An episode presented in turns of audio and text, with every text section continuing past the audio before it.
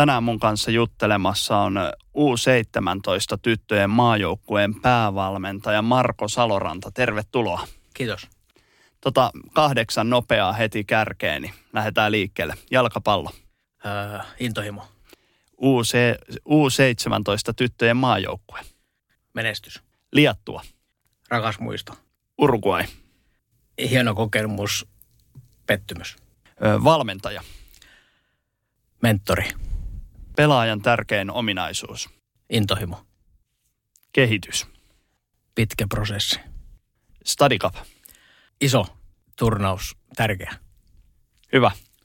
Kaikki oikein, jos voi sanoa näin. Kerroksä Marko heti alkuun sun urapolun. Mistä sä oot lähtenyt liikkeelle valmentajana?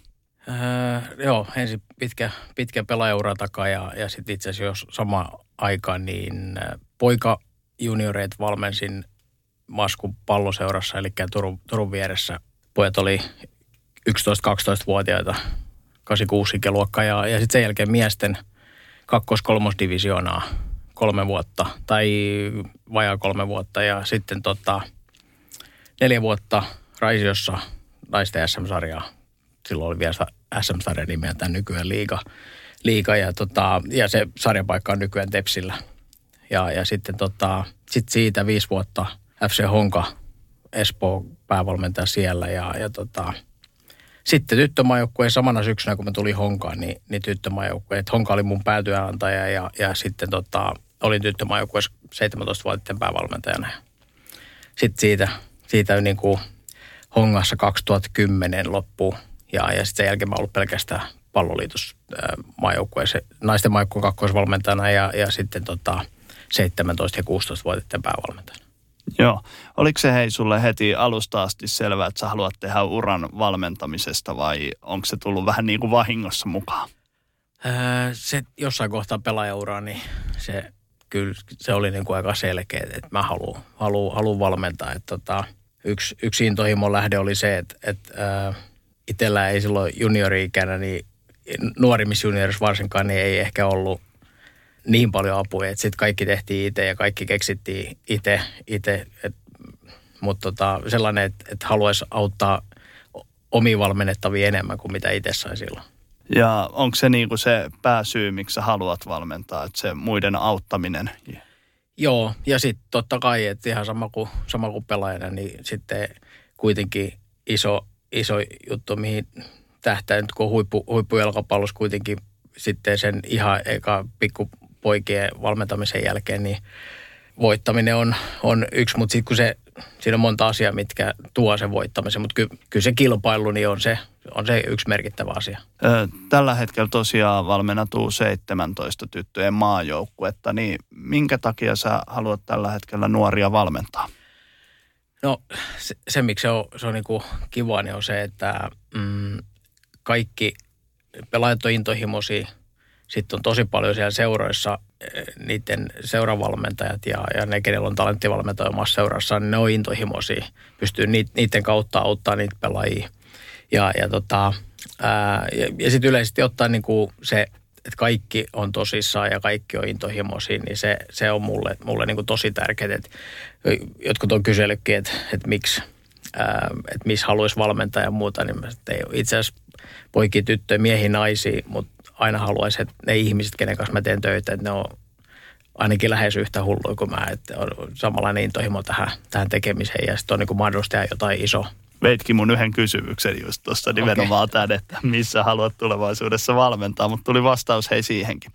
Hei, sit mä pyysin vähän Study Cup tutulta henkilöltä, eli Kauppisen Minnalta, omaa sukua Meri Luoto, niin kommenttia hän, tai sä oot toiminut hänen valmentajanaan, niin Joo. Minna sanoi näin, että sä oot ollut hänen tärkeä osa kehittymistä nuorena ja on musta täydellinen valmentaja juuri nuorille, osaa kehittää ja motivoida oikealla tavalla.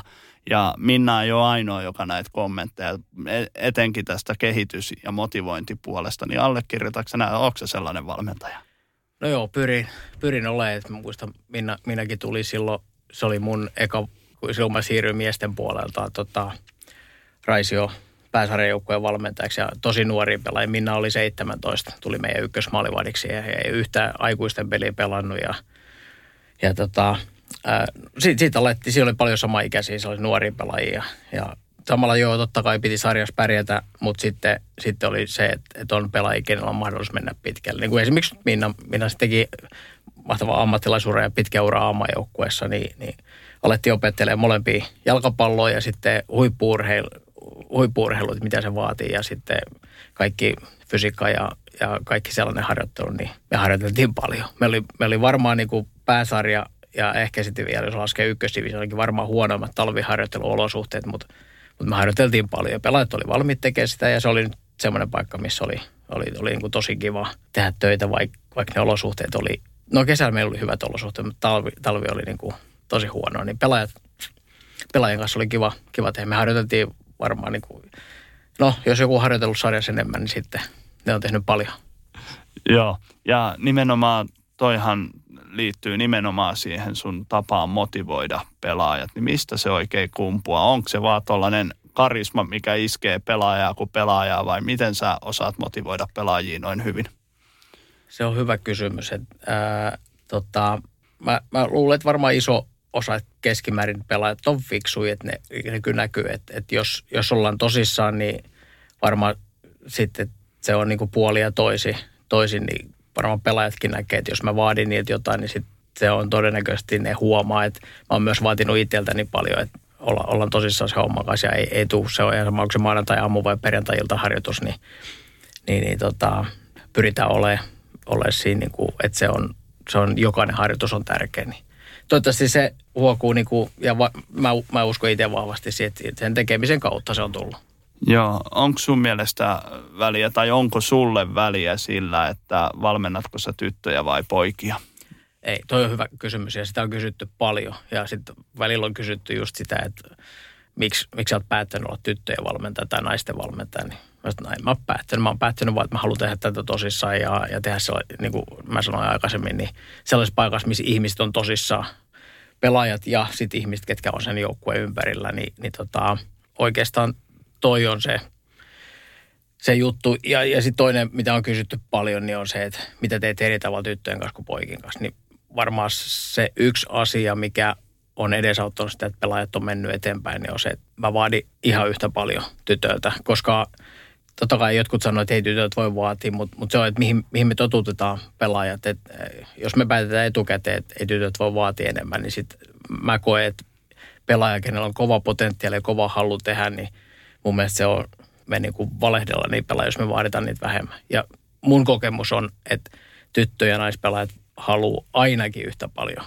että niitä vaaditaan. Ja toi on varmaan sellainen asia, missä niin kuin suomalainen jalkapalloyhteisö on mennyt ihan valtavia harppauksia eteenpäin. Kun mä mietin omia junnuvuosia 90-luvulla, että jos meillä oli vaikka tyttöjen kanssa samaan aikaan harjoitukset, niin se oli jännä huomata, että valmentajat antoi niin kuin niiden tyttöjen höpötellä siellä, käydä juoma äh, niin kuin tauoilla ties kuinka kauan – ja sitten samat valmentajat pojilta vaati ihan eri asioita. Ja mä muistan, että mä jo lapsena ihmettelin, että mikä niin kuin järki tässä on. Että kyllä noikin varmaan on täällä sen takia, että ne haluaisi pelata eikä höpötellä kavereiden kanssa. Kyllä se on jo, että kaikki, kaikki keskimäärin lapset, poikia tai tyttöjä, niin kyllä ne haluaa olla niin hyvässä toiminnassa olla, olla mukaan. Ja sitten vaatimisen ja, ja sitten sellainen, niin että, että tehdään tosissaan, niin kyllä se, sekin voi olla hauskaa. Se voi olla niin kuin hauskaa, että ei siitä ole kiinni, mutta, mutta just mitä sanoit, niin – mulla on ihan sama kokemus. Ja sitten totta kai, että jos, jos me aloitetaan niiden tyttöjen kanssa vaikka sanotaan seitsemänvuotiaana ja sitten se on just tota laulu ja leikki ja sitten sit yhtäkkiä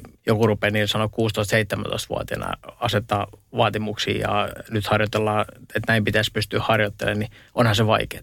Kyllä se, se pitäisi tuon to, niin kuin ilmapiirin lähteä sieltä, että pala kerralla, että mä oon monessa yhteydessä niin kuin verrannut sitä esimerkiksi fysiikkavalmennukseen, että, että emme voida siinäkään hypätä suoraan sinne kuusella, vaan meidän pitää rakentaa pohjia. Ja sama tuossa vaatimisessa, että, että pala kerralla. Ensin totta kai täytyy pikkutyttönä innostua siihen, mutta, mutta se, se, mitä sanoit, niin samalla tavalla pojat innostuu. Että, että mä en tiedä, miksi se on noin, mutta se on parantunut tosi tosi paljon. Joo, ja kyllä mä niinku, munkin näkökulma on nimenomaan se, että kyllä mä koen, että ne innostuu enemmän silloin, kun sitä vaaditaan ja siinä tehdään jotain niinku yhdessä tavoitteellisesti eteenpäin. Ja se on just, just noin, että se on tota, mutta et, sekin on opettelu ja mun mielestä se on aina helpointa, että silloin kun aloitetaan jotain, niin sitten siihen alkaa muodostua sellainen kulttuuri, että miten asioita, asioita tehdään. Mutta jos, jos me aloitetaan höpöttelemään, niin sitten se on jossain kohtaa vaikeaa. Mm. Ja onneksi mitä on kentän laidalla ollut, niin se höpöttelykulttuuri on kyllä mun mielestä kadonnut aika lailla. Ja oma täysin samaa mieltä. No hei, vähän jo vastasit tosiaan tuohon mun kysymykseen aikaisemmin, mutta jos mä käännän vähän tätä mun kysymyksen asettelua, että mitkä sun unelmat on tulevaisuudessa, jos saisit ihan niin kuin, ei tarvitse miettiä realistisesti ollenkaan, niin mitkä sun unelmat on valmentajana? Toi on tosissaan ensimmäinen, ensimmäinen se, että saa olla sellainen, niin kuin, tehdä tätä edelleen, edelleen niin kuin päätoimisesti ja, ja, ja tehdä sellaisessa ympäristössä, missä ollaan, ollaan niin kuin tosissaan asioiden kanssa ja, ja tota, no sitten tuossa on ollut, ollut totta kai matkan puolella, tai matkan varrella ollut virjetyksiä eri puolille, että ollut ää, joitain ulkomaan tota, naisten ammattilaissarjaa sarjaa ja, ja sitten tota, miesten kotimaan huippu tota, sarjojen kanssa, niin joidenkin joukkueiden kanssa ollut keskusteluja, mutta tota, nyt tämä on niin kuin erinäisten sattumien summana, niin ollaan, tässä ollaan edelleen ja, ja tota, tyytyväisenä ja, ja sitten tota, mutta ei, en mä oikeastaan niin kuin rajaa mitään, mitään pois. Et se on, jossain kohtaa olisi tosi selkeät tavoitteet valmentaa. Tuossa kohtaa pitää olla korkean valmentatutkintoa käyty ja tuossa kohtaa pitäisi olla valmentaa päätoimisesti ja, ja niin, mutta nyt se on, niin kuin, se on eri, erilaista. Sitten on niin kuin tosi avoin, avoin niin kuin kaikille, mutta mut haastavassa paikassa mä haluan olla. Tota, Sitten jos mennään tähän maajoukkueeseen, niin kerrotko sä vähän prosessista, miten pelaajat valitaan ylipäätänsä maajoukkueeseen? Joo, no nyt itse asiassa alkaa, alkaa tota, esimerkiksi nyt tällä hetkellä, niin sitten kun saadaan taas normaali arki, arkikäyntiin, niin siellä on ää, eri puolilla maata, pojilla on, on, on huuhkajapäivät ja meillä on helmaripäiviä, että nyt on esimerkiksi niin kuin 07 ikäluokka on, on niin kuin sitten loppukesästä pelaamassa helmariturnausta ja ne, ne niin kuin alueellisesti valitaan sinne, siellä on yli 200 pelaajat. Silloin, silloin meillä on niin kuin ensimmäinen semmoinen iso tapahtuma, missä on niin kuin yhdessä paikassa yli, reilusti yli 200 ikäluokan parasta pelaajaa ja, ja, ja sitä ennen jo, niin, niin mulla on tota 12 aluevalmentajaa, ketkä on mun, mun apuna jo kerätään niin kuin dataa noista pelaajista tosiaan Ja sitten toisia sellaisia niin kuin tärkeitä, iso, ja totta kai yksittäisotteluissakin, mutta sitten, sitten niin kuin pelataan niin kuin ikäluokan lopputurnauksia 13-vuotiaiden lopputurnaus on ensimmäinen ja, ja tota, siinä on ykkös- ja kakkostaso, niin ne, ne ollaan katsoa aina aluetoimien to, tai aluevalmentajia ja, ja, ja mun toimesta. Ja, ja sitten 14-15 sama juttu, niin lopputurnaus me katsotaan tarkkaan. Ja sitten siellä vanhempaa päätä kohti, kun lähestytään, lähestytään maajoukkue-ikäluokkiin, niin, niin sittenhän meillä on siellä niin kuin alue, aluejoukkueet. Nyt itse asiassa viime talvena aloitettiin niin, että meillä on, on myös niin kuin kahdelle ikäluokalle. Ja, ja tota, se on korvaamattoman tärkeä, että et se, sekä, sekä pelaajatarkkailun näkökulmasta, mutta niiden pelaajien tukemisen kautta myöskin, että me, meillä on niin kuin per ikäluokka normaalisti noin 250 pelaajaa Suomessa niin kuin per ikäluokka käy sitä aluetoimintaa läpi ja, ja sitten siinä on molemmat, että opitaan tunteen, niitä pystytään auttamaan niitä pelaajia viemään arkeen niitä asioita, mitä pitäisi kehittää ja mitkä on niitä, niitä niin kuin aluevalmentajat pystyy tukemaan sitä arkeen. Ja, ja sitten toinen asia on se, että tota, varsinkin siinä vanhemmassa päässä, niin, niin sitten meillä on paljon vähemmän maajoukkuepäiviä kuin mailla, kenen kanssa me kilpaillaan. Niin varsinkin isommat maat, niin, niin tota, kaikki teemat, kaikki on suoraan sitä, että mitä maajoukkueessa tapahtuu. Niin, niin meillä on aika pitkät ajat, ajat niin kuin koppeet. Jos me tämän nykyisestä A-maajoukkueesta pelaajia, niin vaikka Natalia Kuikka, Emma Koivisto ja meillä on nyt Meillä on vähän erilainen se systeemi. Meillä on vielä noita nuorempia ikäluokkien lopputurnauksia ja, ja Helmariturnauksia on paljon pelaajia. Silloin se oli vielä piirijoukkuekappi nimeltä. Tai itse asiassa silloin taisi olla vielä Pohjola kappi nimeltään, kun nämä, nämä pelaajat oli. Mutta mut niistä on ekat merkinnät 13-14-vuotiaana. Et, et tota, kyllä niitä pitkään aikaa seurata. Ja sitten on kuitenkin se, mikä on tärkeää, että koko aika on ovi auki. Et kun nähdään, että pelaajat kehittyy kuitenkin niin eri aikaa, että ei kukaan pysty sanoa 13, 14, 15 tai 16-vuotiaasta, kenestä tulee huippupelaaja. Mutta aika hyvin ollaan noiden ihan kirkkaimpien kanssa niin osuttu aika hyvin oikeeseen. Avaatko vähän sitä, sä sanoit, että ne leiripäivät, määrät on aika eri luokkaa Suomessa kuin jossain huippumaissa, niin voisitko sä sanoa ihan konkreettisesti? Joo, tota, äh, no itse asiassa meillä on toi toi ikäluokka, toi ää, niin kun, ketä aloittaa 17-vuotiaan karsina syksynä, se ensimmäinen toi maajoukkueen vuosi, niin se on ihan ok, koska me ollaan onnekkaita siinä, että normaalina vuotena niin on sellainen kuin UEFA Development Tournament, mitä ne pelaa ympäri Eurooppaa. UEFA maksaa käytössä, niin kuin, meillä ei tule niin kuin oikeastaan mitään kulua, koska meillä on pelattu se Suomessa joka kerta, paitsi se 01 luokka, mikä oli, oli ne EM- ja MM-kisoihin, niin silloin oltiin Englannissa ja Espanja, Englanti, Italia oli meidän lohko, lohkoisia, niin, niin se tulee niin kuin ekstrana, mihin meillä ei olisi muuten budjetti. Ja sitten sille ikäluokalla on aina sellainen perinteinen avoin PM-turnaus, missä on niin kuin kaikki Pohjoismaat, Saksa, Hollanti, Englanti. Niin, eli se on, siellä on niin kuin yleensä sellainen kolmesta viiteen joukkueet, mitkä menee EM-lopputurnauksiin sitten lopulta. Niin että se eka vuosi on, on niin kuin ok, mutta mut sitten se on normaali, normaali meillä suhteessa, otan nyt vaikka Englanti, Ruotsi, niin äh, totta kai Saksat, Hollannit on sama juttu, niin, niin suhde on suurin piirtein niin, että meillä on noin 30 päivää. Siinä on kaikki karsinat ja kaikki mukaan. Ja, ja sitten noilla isommilla on aika lähellä tupla. Siinä annetaan jo aika paljon tasotusta. Se on, se on joo. Ja, ja, ja sitten totta kai tuossa on vielä se, että Hollannit kuitenkin niin kuin maantieteellisesti niin paljon pienempi maita, että se on helpompi kontrolloida. Ruotsi tietysti iso, iso mutta tota, meillä, meillä vielä iso maa, pitkät etäisyydet, niin, niin tota, se olisi tosi tärkeää saada sitä maajoukkuetta kasaan vähän enemmän.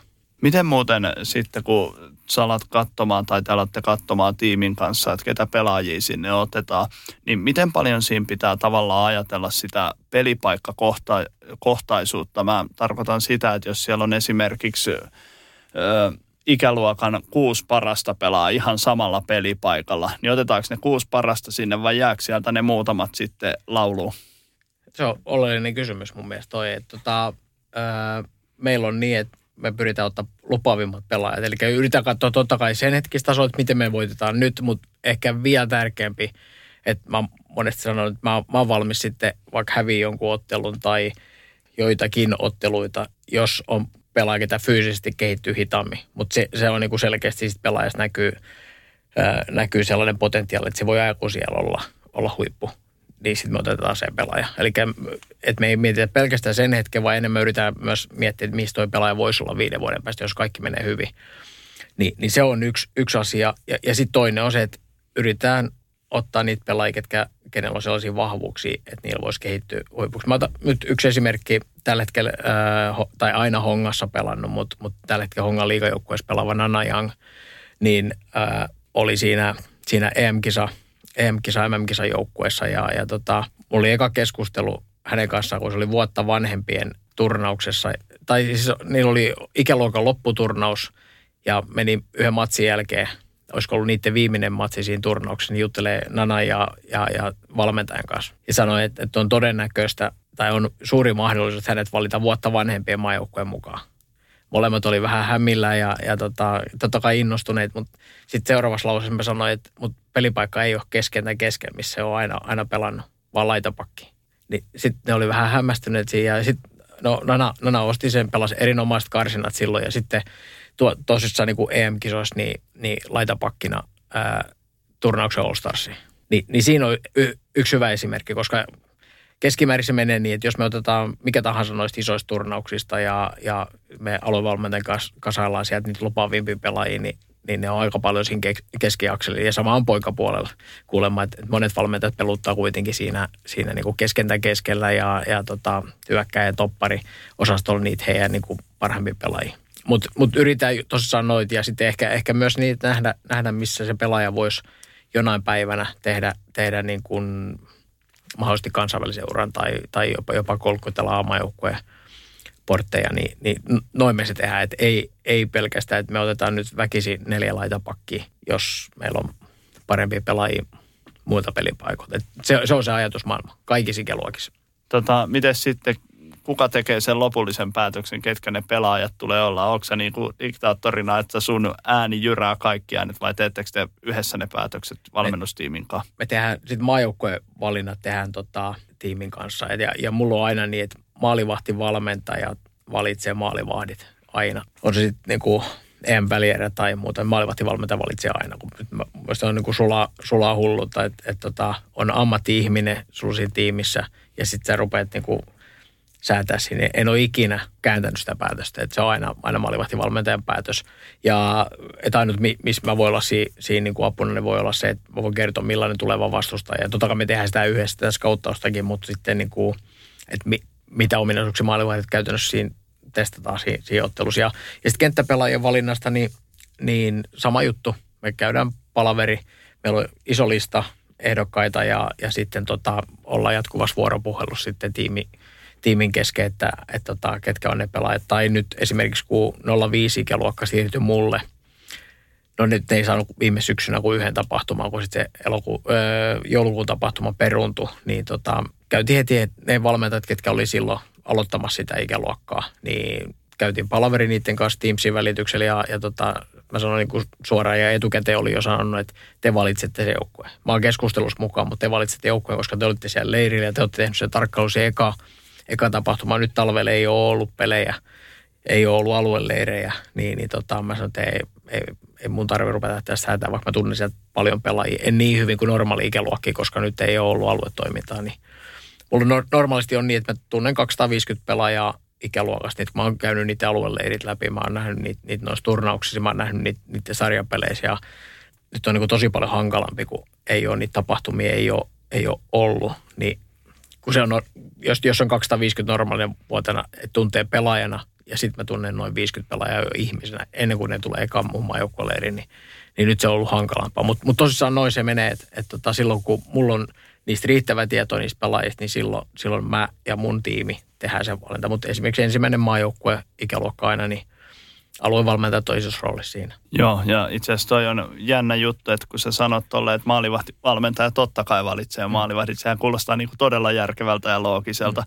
Mutta sitten jos me mennään ihan ruohonjuuritasolle, missä on vaikka useampi jos puhutaan nyt valmentajista, jotka ei ehkä ole ammattilaisia, vaan saattaa olla vaikka kolme pelaajan isää tai äitiä siinä tiimissä – niin se on aika sellaista, että vähän kaikki tekee kaikkea siinä. Niin miten paljon sä kannustaisit näitä ruohonjuuritason seuroja tekemään, että ihan selvän tehtävä on, että hei, alas sä keskittymään noihin maalivahteihin, sä puolustajiin, ja mä katson sitten vaikka yleisilmettä ja mä oon se päävalmentaja. Se olisi tosi järkevä jakaa, että, että me ollaan, me ollaan niin kuin siinä tiimi, tiimiin niin kuin vahvuuksien käyttämistä tosi paljon jaetaan, jaetaan niin kuin vastuuta ja, ja, ja sitten meillä on hyviä ihmisiä. Noin, noin mä sen tekisin ihan niin kuin seurassakin, että jokainen pääsi käyttää omiin vahvuuksiin mahdollisimman paljon, että mitkä on kenenkin vahvuudet. Totta kai niin kuin jokainen tiimi meilläkin maajoukkueessa vähän eri tavalla jaetaan niitä rooleja sen mukaan, mikä on valmentajan vahvuudet.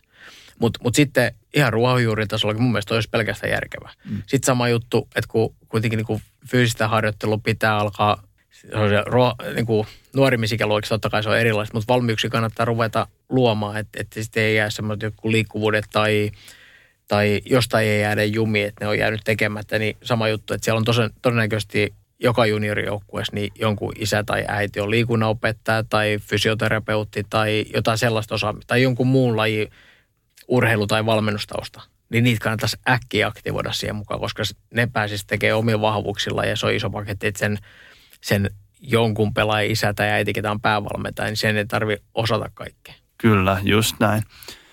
Ja hei, jos me katsotaan tällä hetkellä esimerkiksi U17-joukkuetta, listaa, mikä löytyy Palloliiton sivuilta, niin siellä on aika paljon tuttujen seurojen pelaajia, jos voi sanoa. Niin kertooko tämä sun mielestä enemmän siitä, että tietyissä seuroissa tehdään vaan asiat oikein ja paremmin kuin muualla, vai olisiko Suomessa kehitettävää nuorten pelaajien tällaisessa niin sanotussa skauttauksessa?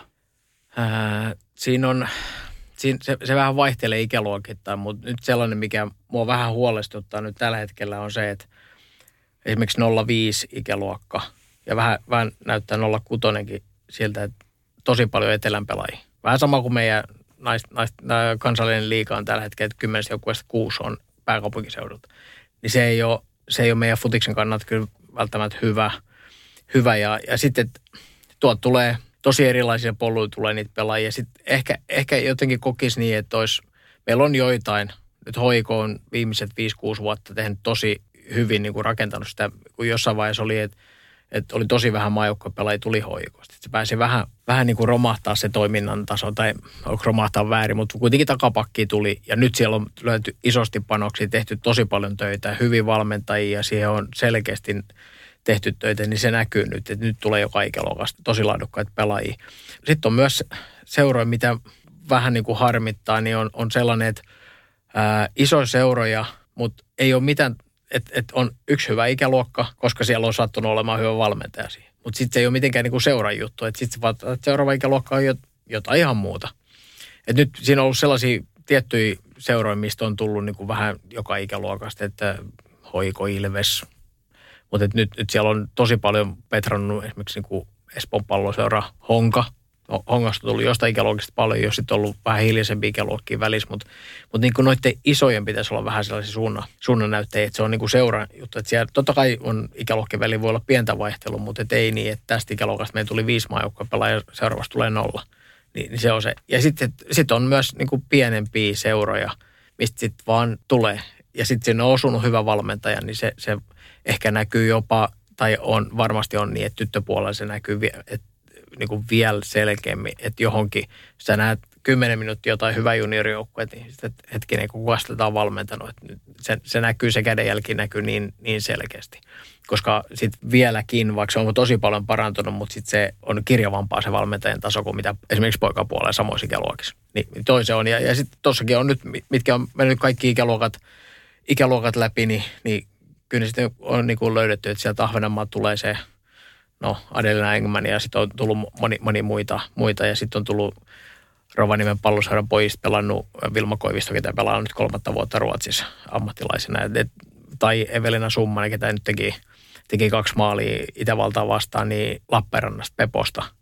Niin se löytyi sieltä ja saatiin järjesteltyä sitten, että se, hän oli itse sitä mieltä, että pitää lähteä jo niin kuin Helsinkiin, kasi, oli 8 vai 9 luokkalainen. Ja sitten selvitettiin mahdollisuuksia, niin siellä oli Pepon pojat, pelas Peijunen ykkösdivisionaa. Hyvä valmentaja, entinen liikapelaaja, miesten puolella ja, ja, tota, ja sitten vielä, että se halusi auttaa Eve, niin sitten oli siinä joukkueessa, se oli kaksi vuotta vanhempia poikia osa ja iso rooli siihen, sitten oli toisena vuotena kapteeni siinä joukkueessa että se, et niitä on erilaisia polkuja, ei, ei tosissaan säännö, säännönmukaisesti tule pelkästään isoista seurasta, mutta nyt, nyt on, niin kuin sanottu, niin, niin kuin muualla päin Suomessa, niin nyt pitää tosi paljon kiristää tahtia, että, että saadaan niin kuin, tai että pysyy noiden etelän seurojen, ketkä on panostanut paljon, niin pysyisi samassa vauhdissa. Mitä jos kuvitellaan nyt sellainen pienempi kyläseura jostain vaikka mennään tuonne pohjoisempaan niin sanotusti. Ja siellä joku valmentaja huomaa, että mulla on kyllä poikkeuksellisen lahjakas tämä yksi pelaaja tässä porukassa, niin miten sä ohjaisit tätä valmentajaa toimimaan? No saman tien soitto, että jos on sen ikäinen, että on, on niin aluejoukkueessa ikäinen vielä, niin sieltä soittoja. Toi oli sellainen, mikä mulla oli huoli silloin, kun meillä oli piirijoukkueet vielä, niin käytännössä meni niin, että kun piirijoukkueet leiritykseen valittiin pelaajia, että jos siellä oli jo, sanotaan jonkun pikkukylän poikajoukkueessa pelasi hyvä tyttö, niin jos ei sitä ollut huomattu, niin sitten sieltä tuli se soitto sille piirivalmentajalle, että hei, pitäisikö tämä katsoa. Niin toi on se, mitä meillä ei ole niin paljon kuitenkaan lahjakkaita pelaajia, että meillä olisi varaa niitä vaan sen takia, että ne on syntynyt väärään paikkaan niin sanotusti väärään paikkaan, että niitä ei joku huomaa, niin sitä ei saisi käydä. Ja, ja se oli mun huoli silloin, kun piirijoukkueen toimintaa loppu. Mutta tota, mä toivoisin, että, että valmentajat on myös itse aktiivisia. Eikä, ja tuossa on nyt itse asiassa, no itse asiassa tämänkin viikon aikaa jonkun valmentajan kanssa puhunut, että ei, sitten ei tarvitse niinku miettiä, että sä oot nyt niinku myymässä sitä sun pelaajaa tai muuta. Että, että me, me järjestetään, me, me, me tullaan katsoa se pelaaja. Se on vaan niin, että, että, että sitä ei tarvitse niinku jäädä miettiskelee sinne. Että, että mä, mä haluaisin ainakin, että me, me nähdään kaikki pelaajat. Ja sitten sit arvioidaan, että se, mihin se on. Ja sitten yritetään löytää sellaisia polkuja, että minkä ikäinen pelaaja on, kannattaako muuttaa vielä niin kuin isompaa kaupunkiin vai onko siellä niin, että esimerkiksi poikien kanssa pelaaminen siinä omassa ympäristössä niin kuin tai sitten yhdistellä niin, että tässä on hyviä esimerkkejä nyt, mitä on tehty eri puolilla Suomea, että, että on niin kuin pienen paikkakunnan pienempi seura niin poikien kanssa siellä. Ja sitten jotain tiettyjä, no kesä se on helpompi, vaikka pitkä viikonloppu olla sitten sen, se niin kuin iso seura, seuran mukaan. Ja jossain isommissa turnauksissa, tärkeimmissä, kovimmissa otteluissa, niin, niin sit voi olla sen isomman seura mukana. Et, et erilaisia, erilaisia tapoja, mutta mä haluaisin ainakin, että ne valmentajat on itse aktiivisia ja soittaa, että et tuu katsoa. Ei, ei tarvi pelätä sitä, että tulee sellainen maine, että mä oon kauppaa sopii pelaajia. Et lähde viemään saman tien, että tämä lähtee nyt isompiin piireihin. Ei, ei, ei. Päinvastoin ehkä jopa, jopa niin kuin – koska koti on tärkeä, tärkeä ja sitten se kokonaisuus on tärkeä, niin jos saadaan se arki järjestetty siellä lähellä omaa kotia mahdollisimman pitkään, niin se olisi hyvä, että ei tarvitse ottaa sitä yhtä, yhtä niin riskiä, missä on sitten, ää, että se arki ei toimi että kun lähtee iso, ja totta kai nythän paljon pelaajat muuttaa sitten niin kuin urheilulukio isompiin kaupunkeihin ja, ja on, on akatemioita ja muuta, niin, niin tota, ja se on mun mielestä niin kuin ok. Mutta siinäkin pitää tuntea vähän ihmisenä, että se ei ole kaikille ehkä, ehkä toimivat. Lähtee, ei ole vielä valmis muuttaa pois kotoa, koska se arki on sitten erilaista. Mutta onneksi noissa on hyvät tukitoimet kaikissa noissa. Mutta mut sitä aikaisemmin niin, niin kauan kuin mahdollista, niin että pystyisi lähellä kotiin muodostaa sen arjen. Kyllä. Tästä pienellä Aatvinsillalla päästäänkin tähän HFAhan, eli Helsinki Football Academia. Se on tällainen paikka, mihin pääsääntöisesti pelaajat tulee pienistä seuroista. Ja se kuulostaa musta tosi mielenkiintoiselta hankkeelta ja on käsittänyt, että saat siinä toiminnasta jollain tasolla mukana, niin voisiko se vähän avata enemmän? Joo, tota, toi on ollut oikeastaan meidän sellainen vastaus tuohon, että noi esimerkiksi Keski-Euroopassa on taas Sveitsi, Itävalta – Hollanti, mitkä on sellaisia maita, että oli reilu kymmenen vuotta sitten oli meidän takaa vielä niin kuin naisten tasolla ja nyt ne on vähän niin kuin, no rankingissa ne on mennyt ohi, niin äh, mitä ne on tehnyt, niin on ollut tuollainen kansallinen akatemia. Hollannissa niitä oli kaksi, kaksi akatemia, mihin ne keräsi niin kuin kaikki eri maajoukkueiden pelaajat. Niitä kävi koulut siellä, ihan sama mitä koulu ne kävi, ei ollut pakko olla lukio, mutta oli erilaisia kouluja, mutta ne harjoitteli yhdessä – ne, ne niin kuin maan lupavimmat pelit kahdessa eri kaupungissa. oli Amsterdam ja Feyenoord oli, oli silloin ja, ja tota, Itävallissa ja Sveitsissä on yksi, yksi liiton keskus, missä, missä tota pelaat. Ja noin monessa muussakin maassa, niin, niin me, meillä, meillä niin kuin sama ajatus. Ja totta kai meillä, meillä niin kuin koripallo oli edellä, että, että se oli Mäkelärinteen toi ää, Helsinki Basketball Academy, niin pelasi miesten ykkösdivisioonaa ja sinne tuli niin kuin maan, maan parhaat pelaajat tuli – meillä on niin, että meillä on ää, ikäluokan, ei, ei sinne kaikki parhaat tule. Että sitten, kun meillä on nyt kaksi, kaksi muuta akatemiaa tällä hetkellä, tarkoitus saada vielä yksi kaksi lisää, mutta ne on niin kuin seuravetosia, että Jyväskylä ja, ja Ilves Tampereella, niin, niin niillä on sitten vastaavan tyyppinen. Mutta siinä on tarkoitus niin, että saataisiin paljon niin parhaimpia pelaajia hyvän valmennukseen ja sitten sitten olisi kaikki tukitoimet. Että siellä on, näillä on kaikissa niin, että siellä on fyysinen valmennus, henkinen valmennus, ravintovalmennus, kaikki on samassa paikassa. Ja sitten totta kai, että jos tulee vammoja tai muuta, niin urheilulääkärit on käytössä niin kuin koko aika. Niin että parhaat pelaajat pääsisivät hyvissä puitteissa, hyvissä puitteissa kun tekee sen koulun ja, ja, ja tota, harjoittelun yhdistämisen, niin se on, se on se juttu miksi sellainen on tehty. Ja, ja myös siis koripallopuolella on tosi hyviä kokemuksia siitä, että siinä on ollut Lauri Markkaista ja, ja nyt vi, viime yön, viime yön tota, naisten, naisten NBA varattiin toisen, toisen numerolla, niin sama juttu, Märsky Kotkasta lähtöisin ja sitten Märskys ollut, ollut tota, seuraavat vuodet, niin, niin, se on toimiva. Siinä on aina, se ei ollut helppoa, helppoa koska sitten on aina totta kai niin seurat miettii, että on tiettyjä pelaajia pois, mutta se ei ole per ikäluokka, niin se ei ole kauhean monta pelaajaa, mikä, mikä tuohon tuo ympäristö tulee. Mutta toi on se ajatus, että, että koittaa saada niin parhaat pelaajat ja, ja kaikki tukitoimet sama paikka, koska kuitenkaan seuroilla ei ole sellaista mahdollisuutta, että, että olisi kaikki noin, mitä mä äsken mainitsin. Niin... Mitä jos taas tehdään tällainen ajatusleikki ja mennään taas sellaiseen pienempään kyläyhteisöön ja siinä voi olla monta kylää lähekkäin, joka tarkoittaa sitä, että voi olla monta pientä kyläjoukkuetta siinä seuraa lähekkäin, niin saisiko, jos siellä nyt innostuttaisiin yhtäkkiä, että meillä on tässä neljä pienempää seuraa, niin aletaan me pyörittää tällaista omanlaista akatemiatoimintaa tässä, niin saisiko palloliitolta apuja? Mä en ole ihan varma, kun mä en ole päättäessä noista, noista jutuista, mutta saa tai ei, niin se olisi pelkästään järkevä. Se olisi pelkästään, että kun meillä, meillä on niin kuin, kun tuossa akatemia, akatemiaprosessin, niin siinä on aika isossa roolissa myös olympiakomitea. Että ne laittaa siihen omaa rahaa ja niillä on tietyt kriteerit, mitä ne siihen valitsee. Mutta mut toi on se, mitä, mitä sanoit, niin toi on se, mitä ollaan nyt yrittäessä monessa mones paikassa – että käytettäisiin järkeä, että jokainen seura olisi niin kuin, että ne olisi omissa seuroissaan, mutta olisi niin kuin profiloitus, että me ymmärretään, että meillä ei tule kansallisen liigajoukkueet tai meillä ei tule ehkä ole edes ykkösen, ykkösen joukkueet, mutta, mutta me ollaan hyvin kasvattaja, kasvattama. Ja, ja sitten, esimerkiksi, kun näitä esimerkkejä nyt on käytetty tämänkin viikon aikaa, tuossa kun mennyt ympäri Suomea, niin, niin tota, saattaa olla kaikki neljä seuraa. Kellä ei ole varaa esimerkiksi niin maalivahtivalmentaja. Yhtäkkiä kun sulla on noin neljä seuraa ja ne laittaa sen esimerkiksi akatemian, niin ne ei voi olla päätoiminen maalivahtivalmentaja. Et, et pystyy niin kuin järjestämään paljon ja mun mielestä toi on pelkästään järkevää. Sama juttu, että kun on sääntöjen mukaan mahdollista tehdä semmoinen kuin YJ, että ne pelaa, jota, ne pelaa ehkä omissa joukkueissa, mutta sitten on jotain, jotain kuin kovempaa sarjaa, niin ne pystyisi pelaamaan niin kuin sellaisen YJ-joukkueella. Että ottaa noiden sillä hetkellä niin kuin motivoituneimmat ja, ja ehkä sellaiset niin kuin potentiaalisimmat pelaajat kaikista noista neljästä seurasta, niin, niin mun mielestä se on, että se ei ole keltään pois, vaan se on kaikkien etu, että ne omat pelaajat saa, saa niin kuin kovempi pelejä, miten ne saisi ehkä sen oman seuran kanssa.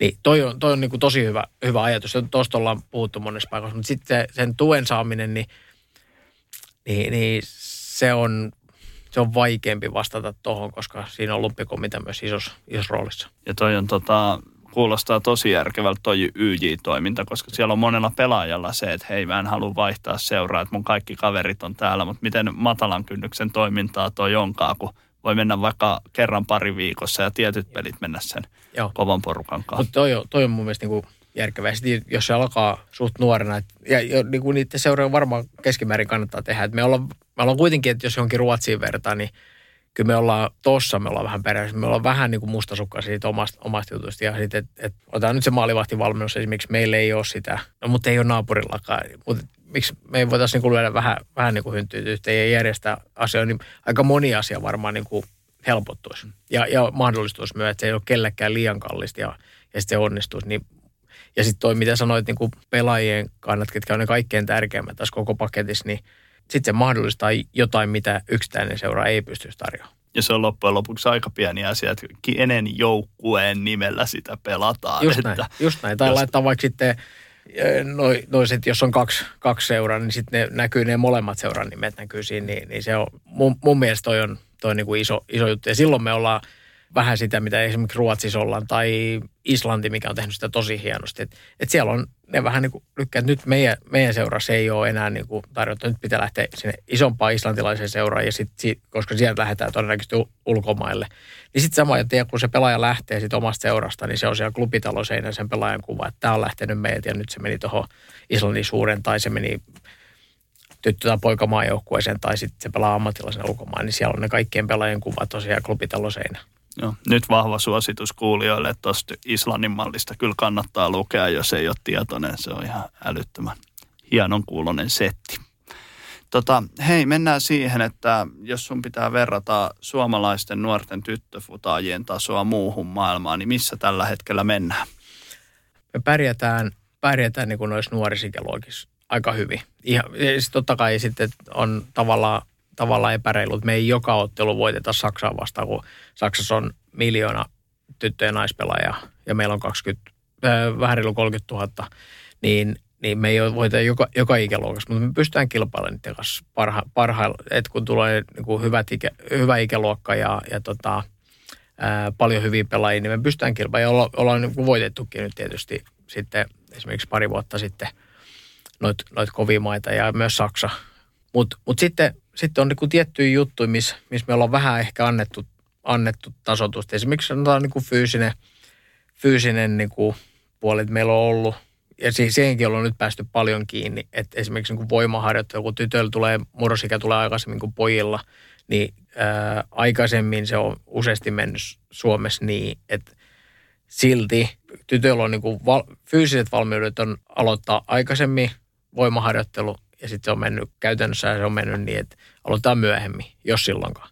Niin, niin se on ollut yksi semmoinen puoli. Ja totta kai pelillisen puolessa on niin kuin monta, montakin juttu, mutta, mutta niin kuin sanottu, niin mä, mä toivoisin, että per ikäluokka meillä olisi vielä enemmän, ketkä siinä kansainvälisessä kilpailussa pärjää tietysti, mutta meillä on pelaajia joka ikäluokassa, ketkä on vertaillut siinä. Otetaan nyt esimerkiksi Ruotsi, mikä on totta kai pelaajamäärät on tosi paljon isommat kuin meillä – käytössä siellä on niin kuin yli 100 000 tyttöjä ja naispelaajaa reilusti. Niin tuosta 97 ikäluokasta lähtien, niin me ollaan joka ikäluokan voitettu Ruotsi, esimerkiksi 16-17-vuotias. Niin, että et me ollaan siinä kohtaa kilpailussa.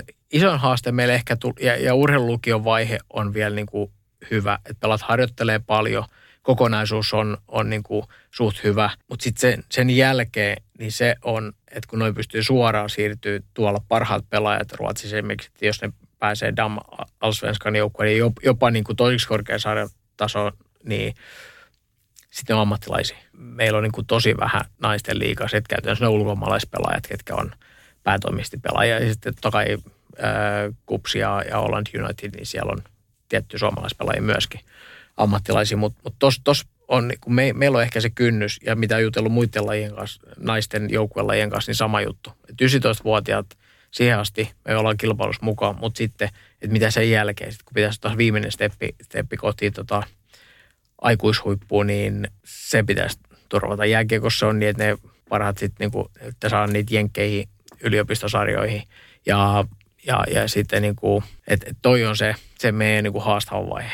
Kyllä. Missä sun mielestä menee sitten junior, juniorivalmennuksen taso tällä hetkellä? Paranee koko aika. Meillä on siis parhaat on tosi hyvin. Meillä on, ää, meillä on käytännössä kaikissa isoissa seuroissa on, on hyviä valmentajia. Ää, ja nyt enemmän niin, että se alkaisi olla niin kuin, että ikäluokasta toiseen. Ne olisi ihan isoimmissa seuroissa, mutta, mutta siinä on vieläkin vähän ehkä kirjavuutta, ja, ja, mutta et tosi paljon parantunut se valmennuksen taso. Ja, ja sitten toinen asia, mikä on muuttunut niin kuin tosi paljon viimeisten vuosien aikaa, se, että sellainen raja, rajanveto, että on sanotaan hyvä poikajoukkueen valmentaja. Että on tosi paljon helpompi tulla tyttöjen tai naisten, naisten joukkueen valmentajaksi nyt, että ne ei koe sitä, että, että on sitä mitä aikaisemmin puhuttiin, että höpöttämistä ja, ja lauluja ja leikkiä, vaan niin kuin olla, olla niin kuin tossa, että, että vähän on matkaa ehkä vielä tuosta tuohon niin Ruotsiin, jos vertaa, niin mitä silloin meidän niin edellisen päävalmentaja Andreen kanssa juteltiin useasti, niin sanoi, että se on ihan päivittäistä, että, että sä oot, sä oot niin kuin miesten Allsvenskan pää, päävalmentaja jossain joukkueessa, seuraava kauden sä ootkin naisten pääsarjavalmentaja ja kukaan ei koe sitä niin kuin mitenkään erikoisena. Et, et, siinä, siinä meillä on vähän vielä, vielä tekemistä, mutta se on parantunut tosi paljon tuo ilmapiiri. Siellä on paljon niin kuin, on tiettyjen, tiettyjen veikkausliigajoukkueiden valmentajien kanssa jutellut ja, ja sitten tota kai meidän poikamaajoukkueiden valmentajat ja päävalme, miesten päävalmentaja Rive, niin ne on oikeasti tosi kiinnostuneet siitä, että miten me menee ja tietää myös, että, että ne on seurannut tarkkaan, että, että ei, ei ole enää sellaista rajavetoa, on tyttöjen ja poikien jalkapallo erikseen, vaan toi ilmapiiri on koko ajan parempi. Ja totta kai se, se auttaa meitä tyttöjoukkueiden valmennusta, jos se onkin isompi se, se kattaus, mistä niitä valmentajia saada, jos, jos puitteet luodaan hyväksi vaan. Ja sitten jos mennään äh, näihin sun mieltymyksiin, eli mitkä on ne ominaisuudet, mitä sä arvostat eniten pelaajassa? Kaikkein tärkein asia pelaajassa on, on se, että miten kova sen intohimo on. Että miten paljon se on valmis tekee ja, ja miten tärkeä asia jalkapallo on sille. Ja sen, se näkyy kai, käytännössä kaikesta tekemistä. Mä oon, tälläkin viikolla tuossa kun juteltiin, oli Kuopios ja, ja tota Jyväskylässä seuraan vierailu, niin, niin itse asiassa paras nuorta pelaaja, jos menisi katsoa ja valitsee, että kenestä pelaajista voi jonain päivää tulla, niin menisi marraskuussa, kun tulee räntää, tulee vaaka suoraan ja maanantai aamu tai perjantai-ilta menee katsoa reeni salaa ja se harjoittelee hyvin ja näkee, että nyt oikeasti toi tekee intohimoisesti, niin se on niin kuin se, että mistä mä rupeisin, kun nykyään valitaan jo tosi nuoresta niin kuin kaikki akatemiajoukkueet ja kaikki, niin mun se, että mä ottaisin ne, ketkä on kaikkein innokkaimpia. Se on ensimmäinen asia. Sitten sit sellaisia, totta kai tulee taitopuolen jutut ja muut, mutta sitten sellainen niin kuin liikunnallisuus, ää, sitten, sitten niin kuin pe, sellainen pelin, pelin niin kuin ymmärtäminen. Ja sitten itse asiassa, jos oikein pitkällä haluaa mennä, niin, niin myös niin kuin kyky oppii ja omaksuu, niin, niin se, on, se on kyllä niin kuin enemmän ja enemmän kuin on tuossakin huippupelaajien kanssa jutellut, ketkä on mennyt, mennyt niin kuin ammattilaismaailmaan. Niin no, noinhan se menee menee, että ei, ei ne siellä ole ammattilaisseurassa, niin ei ne monta kertaa sitä juttua käy läpi. Ja se ei, jos et saa kiinni siitä, niin sitten hommataan seuraava pelaaja siihen tilalle. Et se, on, se on kuitenkin sellainen, että, että kyllä toi on, kyllä pelaajan keskimäärin niin kuin pitää olla oikeasti suht, suht älykäskin. Se on, että, tai siis oppimiskykyinen ja halunen, niin pitää olla. Niin noin, noin mä niin kuin näkisin. Ja totta kai sitten me voidaan mennä yksityiskohtiin teknisesti ja taktisesti, mutta, mutta tota, noin on tärkeät tosi tärkeät. Ja se on muuten jännä juttu, kun puhuit siitä intohimosta, että vaikka menee katsoa ihan vieraan joukkueen pelejä tonne kentän laidalle, niin sen näkee heti, niin kuin, että vaikka se olisi kuinka persoonana ujo ja hillitty, mutta se intohimo tulee kyllä jotenkin puskee tosi vahvasti ja sen niin kuin muutama minuutti tarvii katsoa, niin sen jotenkin löytää, että noi on intohimoisesti mukana tässä hommassa. Joo, Joo ja tota, tota me ei saa tässä niin kuin ihan nuorimmalle jää, vaan niin kuin hillitä silleen, että mm. lyödään kaiken näköisiä raameja kau- kauheasti vaan niin kuin, että ja, ja sitten to, toi, mikä nyt on ollut ehkä vähän haasteena, haasteena nyt, että jossain kohtaa, ruvetaanko tuota juniorisarjoja, niin, niin pelaajat juoksee liian vähän niin kuin täysillä jos mennään katsomaan pikkumuksujen pelejä, niin kyllähän ne painaa. Mm. Että et missä kohtaa tulee se, että ruvetaan niin miettimään niin paljon, koska tuohon se huippujalkapallon miesten ja naisten puolella on mennyt, että mitä se fyysinen vaatimus on, niin enemmän ja enemmän maksimivohtisia juoksuja tulee per ottelu. Niin, niin tota, se on vaarallista, jos tulee sellainen tapa, että jostain aika kovaa, mutta ei, ei ikinä täysin, niin sit, siitä on vaikea oppia pois. Et sen takia toi intohimo pitäisi vaan niin pystyä säilyttämään sieltä kaikessa harjoittelussa ja, ja pelaamisessa. Joo, ja sen takia mä itse tykkään junnupelejä katsoa niin paljon, että kun tulee maali, mm. se niin kuin, että sitä uskalletaan tuulettaa, kun se katoo jotenkin mystisesti. Aika monessakin niin kuin pelissä, missä on tehty tärkeä maali vähän vanhemmissa, niin siellä tulee sellaiset kevyet uploadit, että hyvä, hyvä, hyvä. Joo, ja se on siinä. Se, se, on, se on hämmentävä, koska oh. siinä vähän ehkä näkyy myös sellainen intohimo. Andre sanoi silloin, että ensimmäinen kokemus oli silloin, kun se tuli Suomeen, niin tuli liikaottelu, että, että hetkinen, että, että kun se matsi pää, jos hän tuli sinne paikalle, se kun matsi päättyy, eihän näki, että kumpi joukko on voittanut, kumpi on hävinnyt tämän, tämän ottelun. Se, se ihmetteli sitä tosi paljon. Mä rupesin itse sitä oikein miettimään, että okei, kun me kiinnitin tuohon hongas huomioon silloin, kun mä olin siellä, siellä tota 2006-2010 vuodet, niin, niin tota, kolmas kausi, oli, me oltiin voitettu 2006-2007 mestaruudet, ja kolmas kausi oli sellainen, että voitettiin 20 peliä, pelattiin kaksi tasaa, ei yhtään tappia sitten alkoi olla sellaista, me voitettiin peli. Kuka ei tullut, ne on pettymet, kun ei ole ihan vetänyt omaa nappisuoritusta. Niin mä että ei tämän, ei tämän niin kuin näin tämä pitäisi mennä. Että on totta kai hienoa, että voitetaan ottelusta toiseen, mutta ei tämä nyt ihan näin mene. Että ei se ole itsestäänselvyys, että me voitetaan näitä pelejä.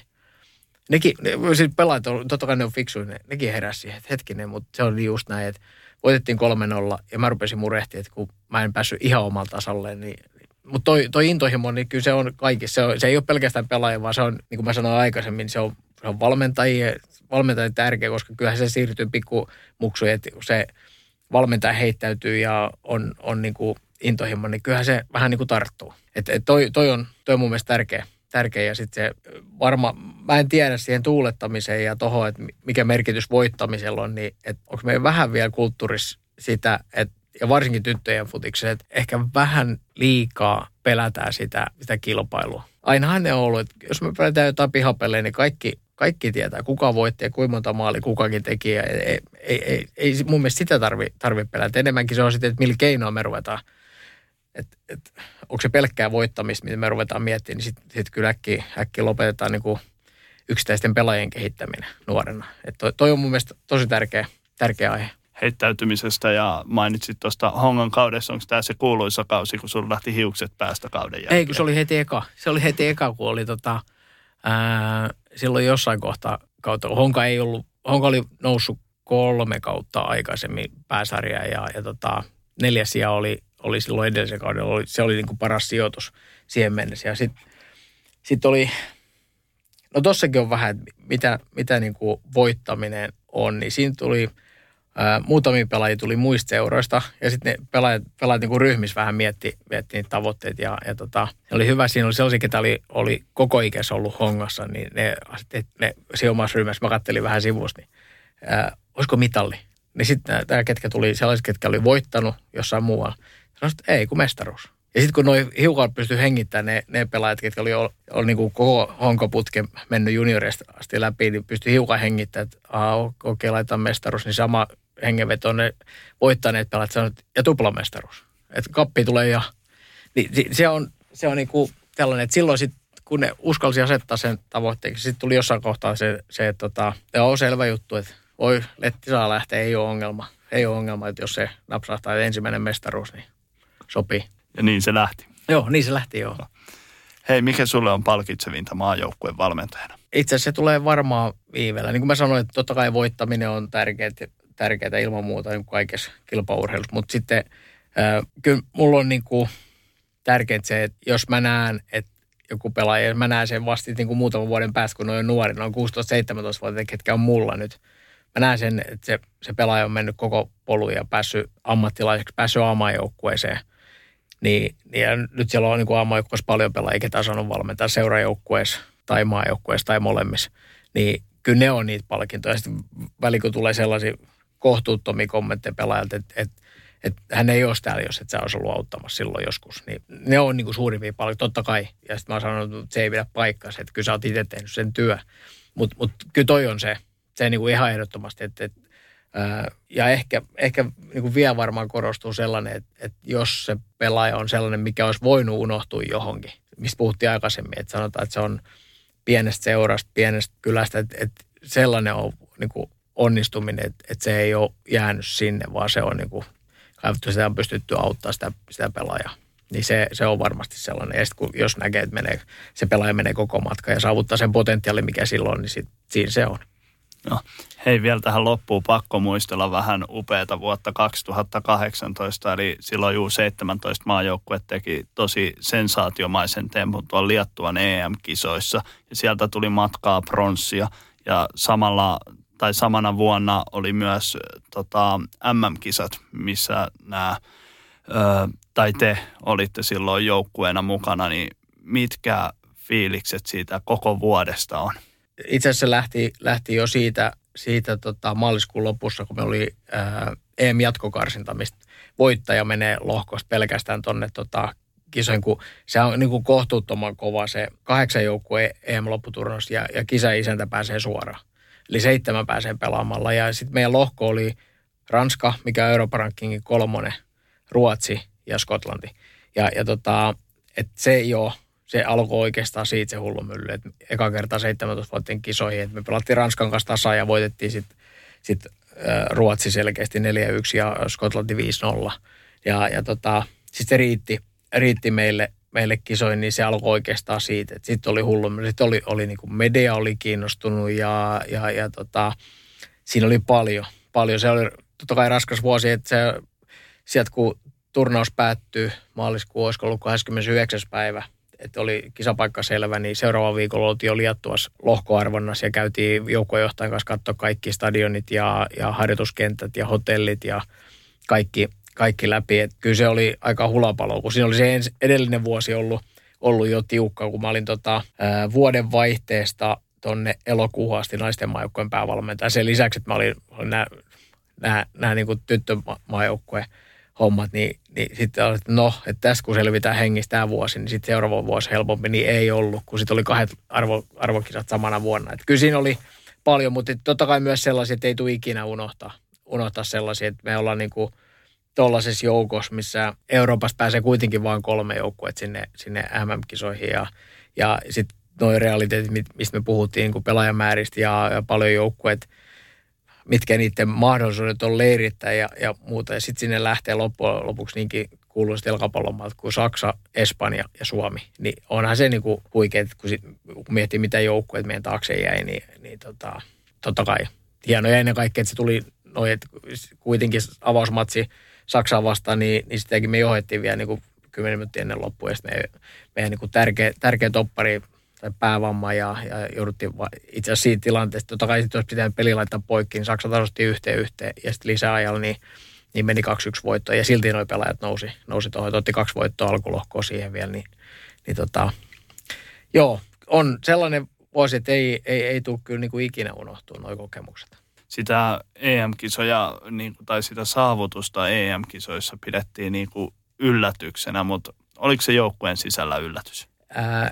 itse asiassa ei. Että meidän, tavo- meidän tavoite oli se, että minimitavoite on lähteä MM-kisoihin. Sitten se, se monta kertaa miettinyt jälkeenpäin, että mikä, mikä siinä on, tota, mikä se mahdollisuus. Totta kai siinä oli, siinä oli erinomaisen hyviä pelaajia tuossa paljon. Mutta sitten myös ne pelaajat oli, oli päässyt pelaamaan kovin peli. Et niin kuin mä sanoin, että kun normaalisti meillä on se – UEFA Development Tournamentti silloin 16 vuotta maajoukkueena, niin, niin tota, ää, siinä on yleensä niin kuin yksi kova joukkue, sitten yksi sellainen ehkä aika kova, voi olla joku vähän heikompi joukkue siinä, mutta, mutta noilla oli sitten tuossa niin, että sit loppuviimeksi ne kaikki joukkueet oli EM-kisoissa. Italia, Englanti ja, ja Espanja. Ja me tiedettiin, me pärjättiin siellä me, tota, Englannin kanssa 0-0 ja Italian kanssa 1-1 ja sitten rankkaria voitettiin molemmat ja sitten Espanja me hävittiin 1-0. Meillä oli ää, siinä Espanja, mikä voitti siis Euroopan mestaruuden ja MM-kultaa samana vuonna, niin hävitti se 1-0 ja oltiin niin kuin, me oltiin oikeasti lähellä siihen, että me oltaisiin me oltais voitu jopa voittaa se peli. Mutta totta kai sitten 1-0 tappiosta 1-0 voitto on pitkä matka. Mutta se, se, oli lähempää kuin se, että me oltaisiin voitettu se välieräpeli EM-kisoissa, mikä me kanssa hävitti 1-0 ja pelattiin hyvä peli siihen, mutta mut silloin Englannissa pelatusturnauksessa me oltiin lähempää. Et se oli se, meille se ei ollut yllätys. Me oltiin pelattu kaikki nuo EM-kisajoukkueet jo käytännössä vasta, no Puola vasta ei ollut pelattu, mutta kaikki noin parhaat, niin me oltiin pelattu niitä vasta. Me oltiin pelattu Saksaa vasta harjoitusottelu Eerikkiläs, pelattiin niin tosi hyvin, niin me tiedettiin, että me pystytään ihan ketä vastaavaa me pystytään pelaamaan. Ja näin kuin me pelataan, että me ei, ei mennä lyömään pussiparkkia ja toivoa, että tämä peli loppuu 0-0. Tota, MM-kisoista sitten tuli mukaan yksi piste ja tosiaan historiallinen saavutus ylipäätänsä päästä kisoihin mukaan, mutta mitkä fiilikset siitä jäi? Siinä oli kuitenkin niin kuin ennakkoon mahdollisuudet siitäkin lohkosta edetä jatkoa ja siellä oli hyviä pelejä niin kuin Suomelta, niin jäikö siitä yhtään hampaankoloa? Jäi, jäi. Et, ja, ja, se oli hyvä. Meillä jäi kaikki. Se, se kertoo mulle jälkikäteenkin vielä, että tota, et, kyllä tässä oltiin niin kuin oikein, oikealla asenteella oli niin kuin pelaajatkin. Tämä oli pettymys, että me ei päästy siihen, siihen tota, pela, jatko, jatkopeleihin. Ja etukäteen hyvä lohko. Ja, ja, ja tota, mun mielestä Uusi-Seelanti oli ihan voitettavissa ja Uruguay oli ihan voitettavissa. Ghana, sama juttu. Ghana oli niin erilainen joukkue, että tosi fyysisiä, fyysisiä pelaajia ja sellaisia, mitä meille ei ollut oikeastaan tullut, niin siinä tuli, olisiko ollut 12 vai 13 minuuttia pelattu kaksi maalia ja molemmat tuli vielä sellaisista tilanteista, mitä, mitä me oltiin kuin ihan tasatarkkaan tiedettiin, mitä tapahtui ja silti ne oli sellaisia, että molemmat keskityspallot oli sellaisia, mitä, mistä me ei ollut oikeasti päästetty maalle. Niin se oli semmoinen, mikä jäi, jäi kaivelle. Mutta sitten kun sitä mietittiin paljon, tehtiin aika kattava analyysi lopuksi, että mi, mitä, miksi kävi niin ja, ja mitä meni hyvin ja mitä ei mennyt hyvin, niin, niin pelaajat oli pelannut tammikuusta marraskuuhun niin koko ajan kilpailupelejä. Tammikuussa oli alkanut P-tyttöjen SM-sarjan karsinta ja, ja parhaat pelas siellä. Sitten pelas liigajoukkueeseen, moni siirtyi liigajoukkueeseen kesken kauden, niin koko ajan kilpailukausi kausi päälle. Et se on aika, aika kova setti ja sitten painat lukio siinä samalla. Et hyvä esimerkki nyt vaikka, vaikka tota, ää, ennen pronssiottelu EM-kisoissa, niin, niin tota, mä veikkaan, että Englannille ei ollut samoja haasteita. Me, me tehtiin, sieltä teki pelaajat kokeet. Me, me painettiin siihen hotelliin, niin oli samassa hotellissa kaikki neljä parasta joukkueet sitten ne viimeiset päivät, niin, niin tota, meillä oli koepäivä, kun pelaaja oli koeviikko. Ja sitä, siitä pidettiin koko ajan kiinni, että leireillä ja, ja joka paikassa on mahdollista tehdä, että se, sitä arkea vähän helpottaa. Mutta, tota, mutta kyllä se oli kova setti, noin noi pelaajat, niin kuin 11 kuukautta pelaat kilpailuja koko aika. Niin, niin on tavallaan ymmärrettävä, että siinä ei ihan, ihan kuitenkaan, niin, että se, jos miettii sitä vireystilaa, mikä pelaajilla oli EM-kisoissa, niin MM-kisoissa se ei ollut enää sama. Ja se on varmaan niin kuin inhimillistä. Joo, ja jos nyt mietitään, niin oliko tämä 2018 sellainen ainutlaatuinen vuosi vai oliko tämä vasta alkusoittoa tulevalle menestykselle? No mä toivon, että se ei ollut yksittäinen. Ja niin kuin sanottu, niin se on tosi raaka toi tie edes päästä EM-kisoihin. Ja sitten sieltä, jos miettii, että Euroopasta pääsee kolme, nyt kun MM-kisat pelataan Intias ensi vuonna, niin, niin tota, se on tosi raaka se tie. Mutta on ainakin raivattu sellainen, että pelaajat tietää, ne on nähnyt, että me voidaan pärjätä me voidaan pärjätä kenen kasvaa, kun me tehdään asioita hyviä.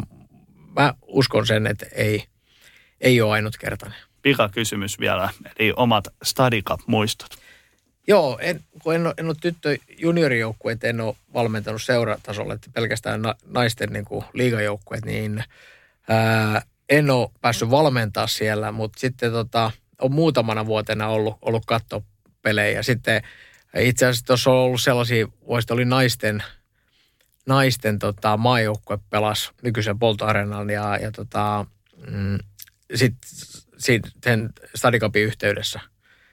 Niin on ne niin kuin huikeat, että sit jos me puhutaan intohimosta, niin siellä, siellä näkyy sitä, että mi, mitä se on se niin kuin yhteisöllisyys. Ja, ja sitten oli hienoa, että niin kuin, esimerkiksi niin kuin naisten maa, maajoukkueen niin kuin siihen tapahtumaan sitten kaikki pelaajat siihen, siihen kattoon. Ja, kaikki puoli. Itse asiassa joina vuosina taisi olla niin, että meidän pelaajia oli, kun ne oli valmistautunut otteluun, siis naisten maajoukkojen pelaajia, ne oli siellä vieraille joidenkin joukkueiden kanssa ja vähän jossain kojulla, niin kuin, että juttelee ja niin kuin vastailee kysymyksiä ja kirjoittelee nimmari, niin kyllä toi on varmaan niin kuin se juttu, miten, mikä sen turnauksen merkitys on, että, että se on iso tapahtuma, siellä on paljon ympäri Suomea, Suomea niin kuin joukkueet, mutta sitten on aina, aina ihanteellista, että, että saadaan jotenkin, että me ollaan niin kuin sama porukka. Ihan sama kuin seurajoukkueessa, että, että tuossa on se edustusjoukkue, niin että olla, olla niin kuin ihanteellinen olisi se, että meillä olisi mahdollisimman paljon sellaiset, kaikki seurajoukkueet harjoittelee sama, samalla alueella, niin kuin tuolla isossa maailmassa on, että niillä on se harjoituskeskus, niin, niin ne näkee toisiaan siihen. mun mielestä toi on se, että ne pienimmätkin tytöt siellä Stadikopissa niin näkee tuossa noita noit huppuja. Sitten ennen kaikkea sitten kaikesta huokuu se, se niin kuin intohimo ja, ja sellainen yhteisöllisyys. Marko Saloranta, kiitos tosi paljon, että pääsit juttelemaan. Kiitos.